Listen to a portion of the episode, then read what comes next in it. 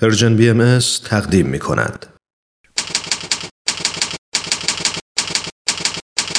خبرنگار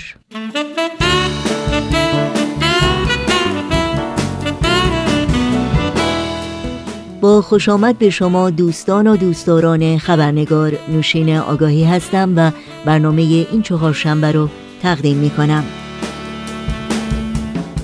قبل از اینکه به میهمان خبرنگار خوش آمد بگیم و با او پیرامون موضوع بخش گزارش ویژه برنامه به گفتگو بنشینیم نگاهی گذرا داریم به پاره از سرخطهای خبری در برخی از رسانه های این سو و آن سو و فراسوی ایران زمین.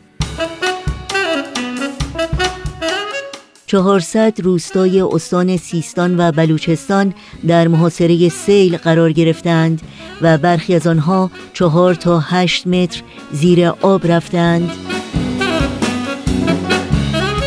مراسم یادبود 176 سرنشین جانباخته در فاجعه سقوط هواپیمای اوکراینی در کشورهای مختلف ادامه دارد.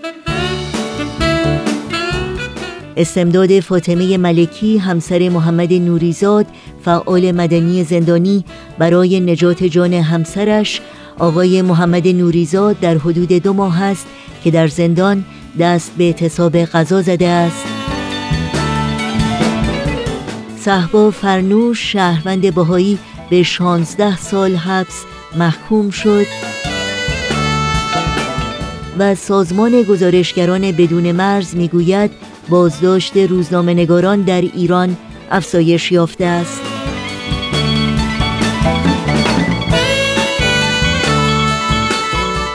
و اینها از جمله سرخطهای خبری برخی از رسانه ها در روزهای اخیر بودند.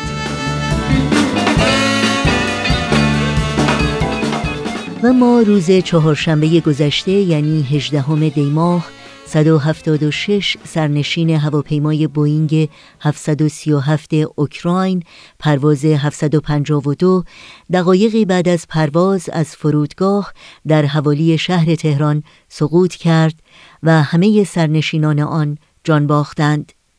در میان اکثریت قریب به اتفاق این سرنشینان که ایرانی بودند دهها کودک و نوجوان دهها دانشجوی نخبه دوره های دکترا پزشک، استاد دانشگاه و کارشناس در زمینه های مختلف علمی به چشم می‌خورد. حدود 60 نفر از این سرنشینان تابعیت کانادایی داشتند و برای دیدار خانواده های خود به ایران سفر کرده بودند. بسیاری از این جانباختگان همراه یک یا چند تن از اعضای خانوادهشان در این هواپیما بودند. از جمله آرش پورزرابی و پونه گنجی زوج جوانی که تنها چند روز از ازدواجشان گذشته بود. پدرام موسوی و مژگان دانشمند همراه با دو فرزند خود دریا و دورینا. رازگرد رحیمی و فریده غلامی همراه با کودک سه ساله خود. شکوفه چوپان نژاد همراه با دو دختر خود سبا و سارا سعادت. زینب اسدی لاری و برادرش محمد اسدی لاری پریسا اسماعیلیون و دختر نه سالش ریرام و شکیبا فقاهتی و پسر ده سالش راستین مقدم. اما پرسش اینجاست که در این روزها و ساعتها بازماندگان این قربانیان چگونه می توانند فاجعه چنین دهشتبار را تحمل کنند؟ آیا شرایط از دست دادن غیرمنتظره یک عزیز زخمی است قابل تحمل و التیام پذیر؟ آیا دانستن پاسخ به پرسشهایشان که چرا و چگونه این فاجعه رخ داده است می تواند شدت این اندوه بزرگ را تخفیف دهد؟ آیا گذشت زمان تحمل این فراغ جانگداز را آسانتر می کند؟ و سرانجام چگونه می‌توان یاد و نام این قربانیان بیگناه را گرامی داشت؟ اینها از جمله پرسش هایی است که در خبرنگار امروز با خانم دکتر فرشته بفل روانشناس عمومی و تعلیم و تربیت روانشناس بالینی و استاد دانشگاه در میون می‌گذاریم. با هم به خانم دکتر فرشته بفل خوش آمد بگیم و گفتگوی امروز رو آغاز کنیم.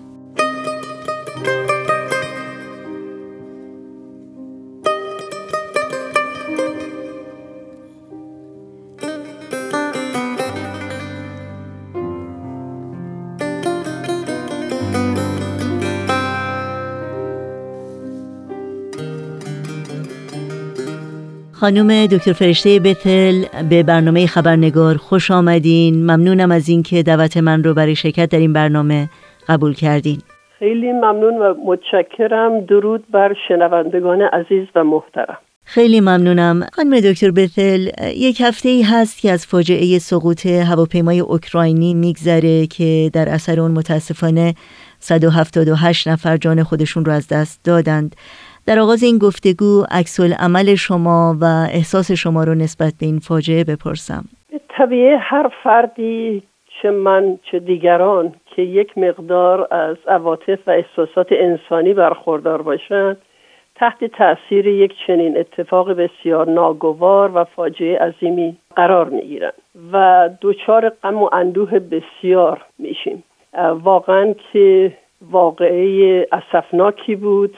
و تحمل این درد هم شدید برای خیلی ها البته عکس عمل افراد نسبت به این نوع مصیبت های دست جمعی و یا گروهی می‌تونه متفاوت باشه. بعضی ها دچار شک میشن اول که این معمولا اکثر ماها دچار این مشکل میشیم و در بعضی ها می‌تونه ایجاد غم و اندوه بسیار زیادی بکنه حتی حالت افسردگی بدید حالت تشویش روحی بده از چشمانشون اشک سرازیر بشه و افسرده و پریشان بشن و حتی به بیخوابی و خوابهای وحشتناک منجر بشه. و بعد افراد دیگری هستن که خبر رو میشنوند و شاید ابراز شک و یا غم بکنن و بعد هم برن سر وقت کاری که انجام می‌دادن. بنابراین عکس ها متفاوت هست.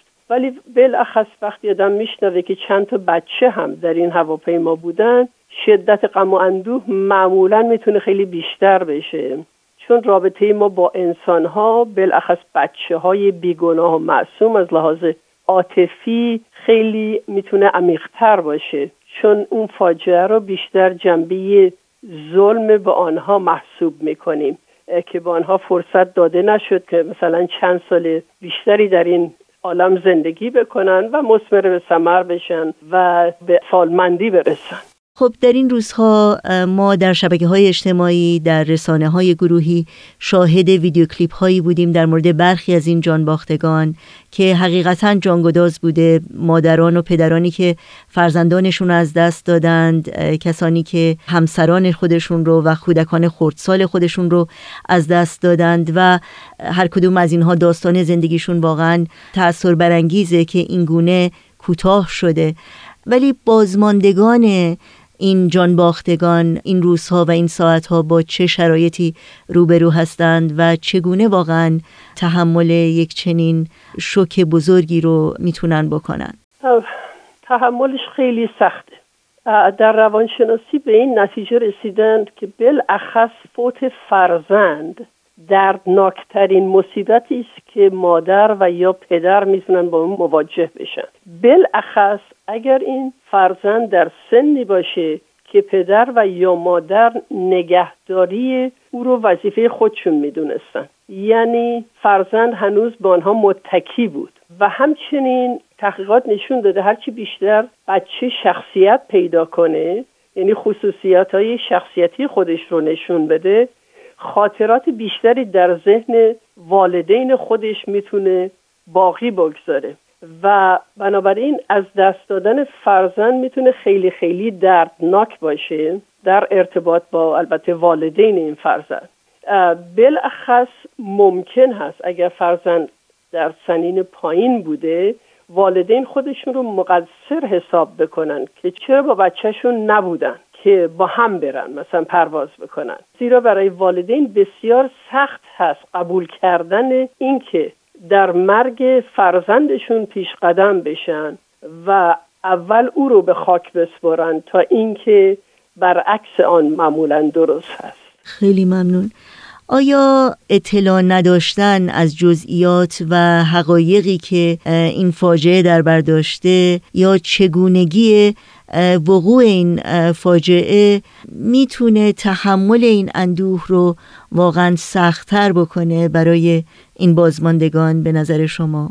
بله ببینید البته داشتن آگاهی بیشتر نسبت به اینکه چه اتفاقی افتاده می‌تونه قدری کمک بکنه به بازمانده ها و حالت کلوژر یا بسته شدن یا ختم یا خاتمه به این فاجعه کم کم بده. تا اینکه اگر مثلا هواپیما نابود می‌شد و یا در قعر دریا و یا اقیانوس قرار می‌گرفت و نمی‌تونستن رو پیدا بکنن که چند سال پیش این اتفاق افتاد. ولی در هر حال درد رو چندان کمتر نمی‌کنه. بالاخره چون یک فاجعه بوده که پیشگیری اون دست انسانهای دیگه بوده.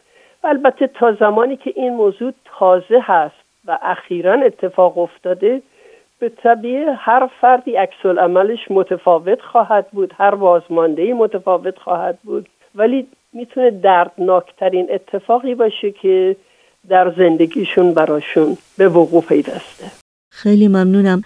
خب من می‌دونم که شما سالها پیش پسر جوانتون رو از دست دادین. البته از اینکه این این رو یادآور میشم.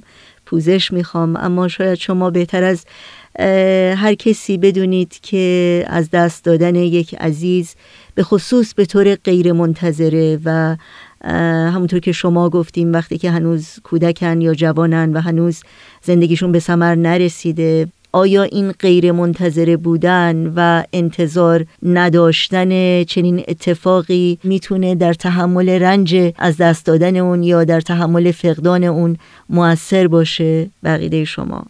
بله یه اصطلاحی است در انگلیسی میگن untimely death is very painful. یعنی شما انتظارش رو نداشتید و این اتفاق میفته و البته همطور که گفته شد مسلما بین نوع این که ما یک نفر رو چجور از دست میدیم تفاوتهای بسیار زیادی هست مثلا سن فرد خیلی مهم هست به طبیعی وقتی فردی عمر طولانی داشته و به اهدافش کم و بیش رسیده و وظایفش رو انجام داده و ما شاهد افت تدریجی جسمانی او هستیم و حتی روحی و اقلانی او هستیم ما هم آمادگی می پیدا می‌کنیم کم کم برای درگذشت او. تحمل فوت او می‌تونه بیشتر باشه تا یک جوانی که تازه داره مثل یک گل شکوفا میشه و مسمر به ثمر داره میشه کم کم. ناگهانی و بدون انتظار از این عالم بره. تحمل این خیلی سختتر هست تا در موارد قضای محتوم قضا و قدر که صحبتش می‌کنیم. در آثار باهایی یک مثالی هست در ارتباط با این قضای محتوم. و غذای مشروط. غذای محتوم رو مثال زدن به این فرم. که یک چراغی هست.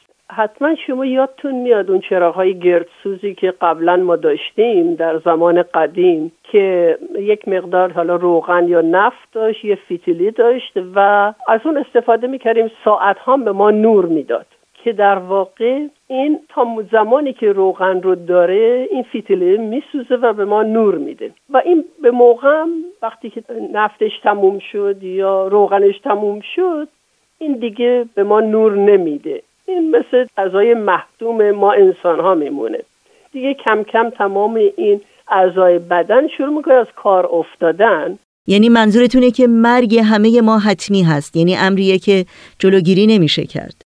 درسته کاملا درسته. بعد غذای مشروط این هست که هنوز طرف مثلا جوونه 22 سالش هست و مثل چراغی که هنوز پر از نفت هست و ما این رو بذاریم تو مرکز کوران بین دو تا پنجره که باد میاد و این چراغ رو خاموش می‌کنه. این جوان هم فرض کنید تو تصادف حالا غرق شدن در اقیانوس و یا اتفاقات دیگه یا فرض کنید در این هواپیما که تعداد زیادی از جوانهای عزیز ما بودن یک دفعه از طریق این قضای مشروط یعنی مشروط هست قضا قدر اینها مشروط هست به یک اتفاق ناگواری. حالا تصادف باشه یا هر که باشه یک دفعه قطع میشه و معمولا این نوع قطع ها خیلی شدیدتر هست تحملش برای بازمانده ها بالاخص هرچی که اون بازمانده نزدیکتر باشه به اون انسان خاطرات بیشتر داشته باشه سختتر هست.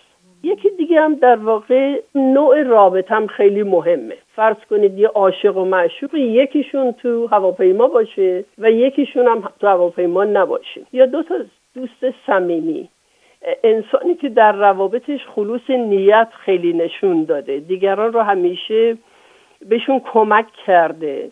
محبتش واقعی بوده و از ته دل بوده. انسان که برای دیگران فداکاری زیاد کرده و در غم اونها شریک شده فوت این آدم فرق داره با کسی که محبتش فرض کن مثلا مشروط بوده. یعنی کاری رو به دیگری کرده که در مقابلش یه چیزی دریافت بکنه. بنابراین وقتی که ما نگاه می‌کنیم به این مشکل و این اتفاق ناگواری که افتاده نوع رابط هم خیلی مهمه علاوه بر سن افراد و اینکه بازمانده ها چه نوع عکس عملایی دارن. یکی دیگه ممکنه این نفر مثلا مریضی طولانی داشته و عمرش رو هم کرده و حالا دچار مرگ میشه اون هم در واقع یه شکل دیگه ممکنه بازمانده ها باهاش برخورد کنن.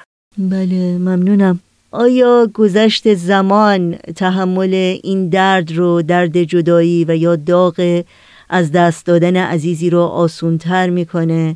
ببینید درد از دست دادن فردی و یا حتی فرزند به تدریج می‌تونه کمتر بشه اگرچه که من مادرها و پدرهایی رو می‌شناسم که بعد از گذشت چندین سال درد مرگ فرزندشون هنوز هم براشون تازگی داره. یعنی خیلی احساس می‌کنن که دیروز مثلا این اتفاق افتاده. افراد خیلی متفاوتن در عکس عملشون نسبت به این موازی. بعضی ها اون انرژی منفی که اون تصادف یا اون مرگ ایجاد شده به یک کار مثبتی تبدیل می‌کنن و حتی به یاد و اسم فرزندشون اون انرژی منفی رو به انجام یک کار مثبتی تبدیل می‌کنن و حتی به یاد فرزندشون خدماتی برای بچه هایی که همسن اون فرزند بوده که از دست دادن انجام میدن. و احساس رضایت می‌کنن. احساس می‌کنن که حیات یا زندگی معنی پیدا کرده. بالاخص معنی وقتی فقط جنبه شخصی نداشته باشه و جنبه کلی داشته باشه تسلی بیشتری به انسان میده. این رو من دیدم خیلی تاثیر گذاشته. بعد از فوت بالاخص فرزند ما در واقع در مقابل اون حیاتی که خیلی زود از هم پاشیده شده یه کار خیلی انجام بدیم. به اسم اون یه حالت انرژی بیشتری به آدم میده. من مثال درباره شاید خودم بزنم. بعد از فوت فرزندم در دانشگاه استخدام کردن که من برم اونجا تدریس کنم. و خب اینها تقریبا همشون همسن فرزند 22 ساله من بودن. احساس می‌کردم که از صمیم قلب دارم به اینا کمک می‌کنم. چون بیشتر به خاطر شادی روح او بود.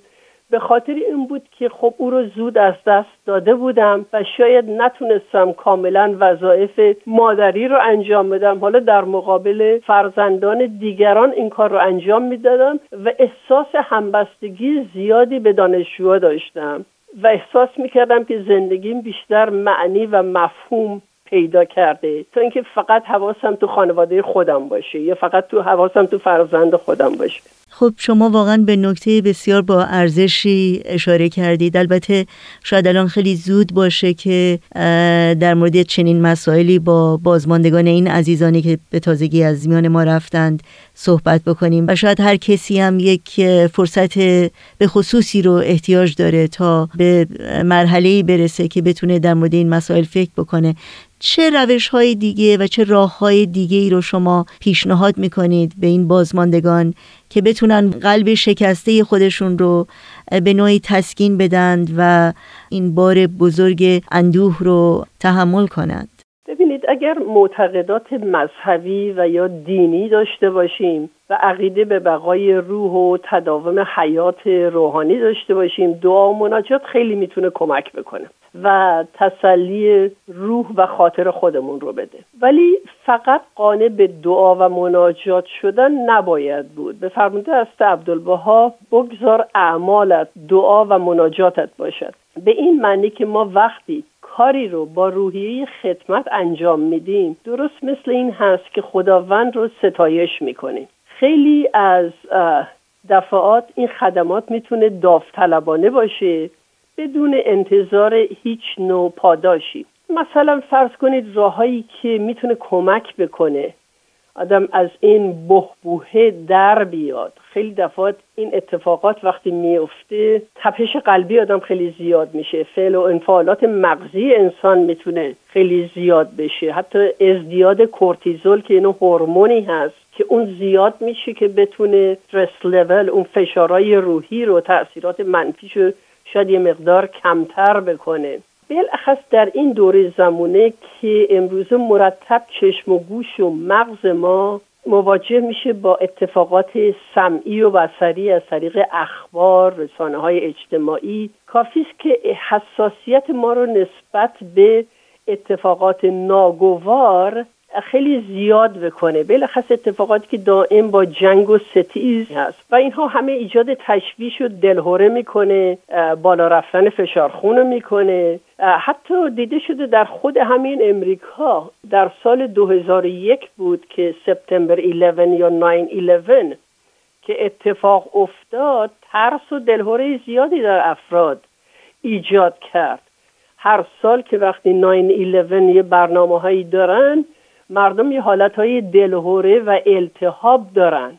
حالا با چه کار کرد برای مقابله با این نوع تشویش ها و دلهوره ها اول اینکه کمتر به اخباری که صحنه های جنگ و جدال داره باید توجه کنیم. یک راه مفیدی که ممکنه ایجاد کنیم اینه که شخص به زندگی روزمرهش ادامه بده. سر کارش بره بیشتر وقتش رو صرف فعالیت هایی بکنه که شادی میاره یا معنی و مفهومی در اون فعالیت ها در ذهنش ایجاد می‌کنه. بلخص جنبه های حمایت اجتماعی و تماس با دیگران و افراد شادتری که وجود دارن با اونا بیشتر معاشرت بکنیم. راه دیگه این هست که این روشی که گفته شد برای همه ماها می‌تونه مفید باشه. بلخص در یک چنین زمانی که دیگه اطلاعاتمون رو فقط از طریق روزنامه ها و یا رادیو و تلویزیون نمیگیم بلکه 24 ساعته از طرق مختلفه بلخص این تلفن های دستیمون می‌گیریم. دنیا خیلی تغییر کرده. همه خبردهندگان دنبال وقت و توجه ما هستن. ما باید هوشیار باشیم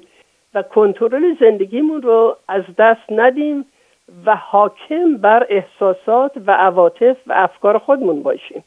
ممنونم خانم فرشته بتل از وقتتون و از مطالب موثری که با ما در میون گذاشتید. اجازه بدین تا به همه شنوندگان عزیزی که تحت تاثیر این فاجعه قرار گرفتن به خصوص بازماندگان تسلیت بگیم و آرزوی بقای عمر اونها رو داشته باشیم. لطف دارید. خیلی ممنون و متشکر و تسلیت بر جمیع بازماندگان این واقعه اسفناک و ناگواری که همه ما انسان ها با اون مواجه شدیم. بالاخص بازماندگان عزیز این افرادی که در این هواپیما جان خود را از دست دادن. هر کجا سازی شنیدی از دلی رازی شنیدی. شعر و آوازی شنیدی. چون شدی گرم شنیدم وقت آه از دل کشیدم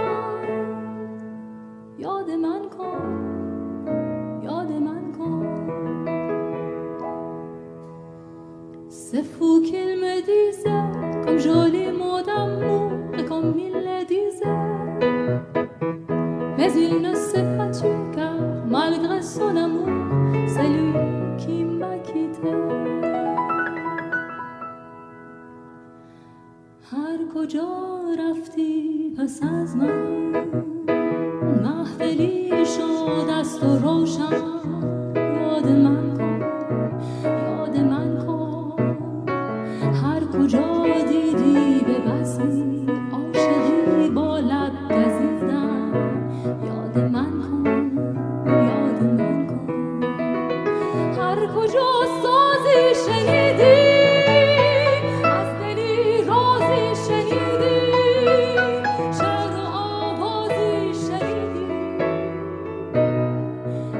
diga, me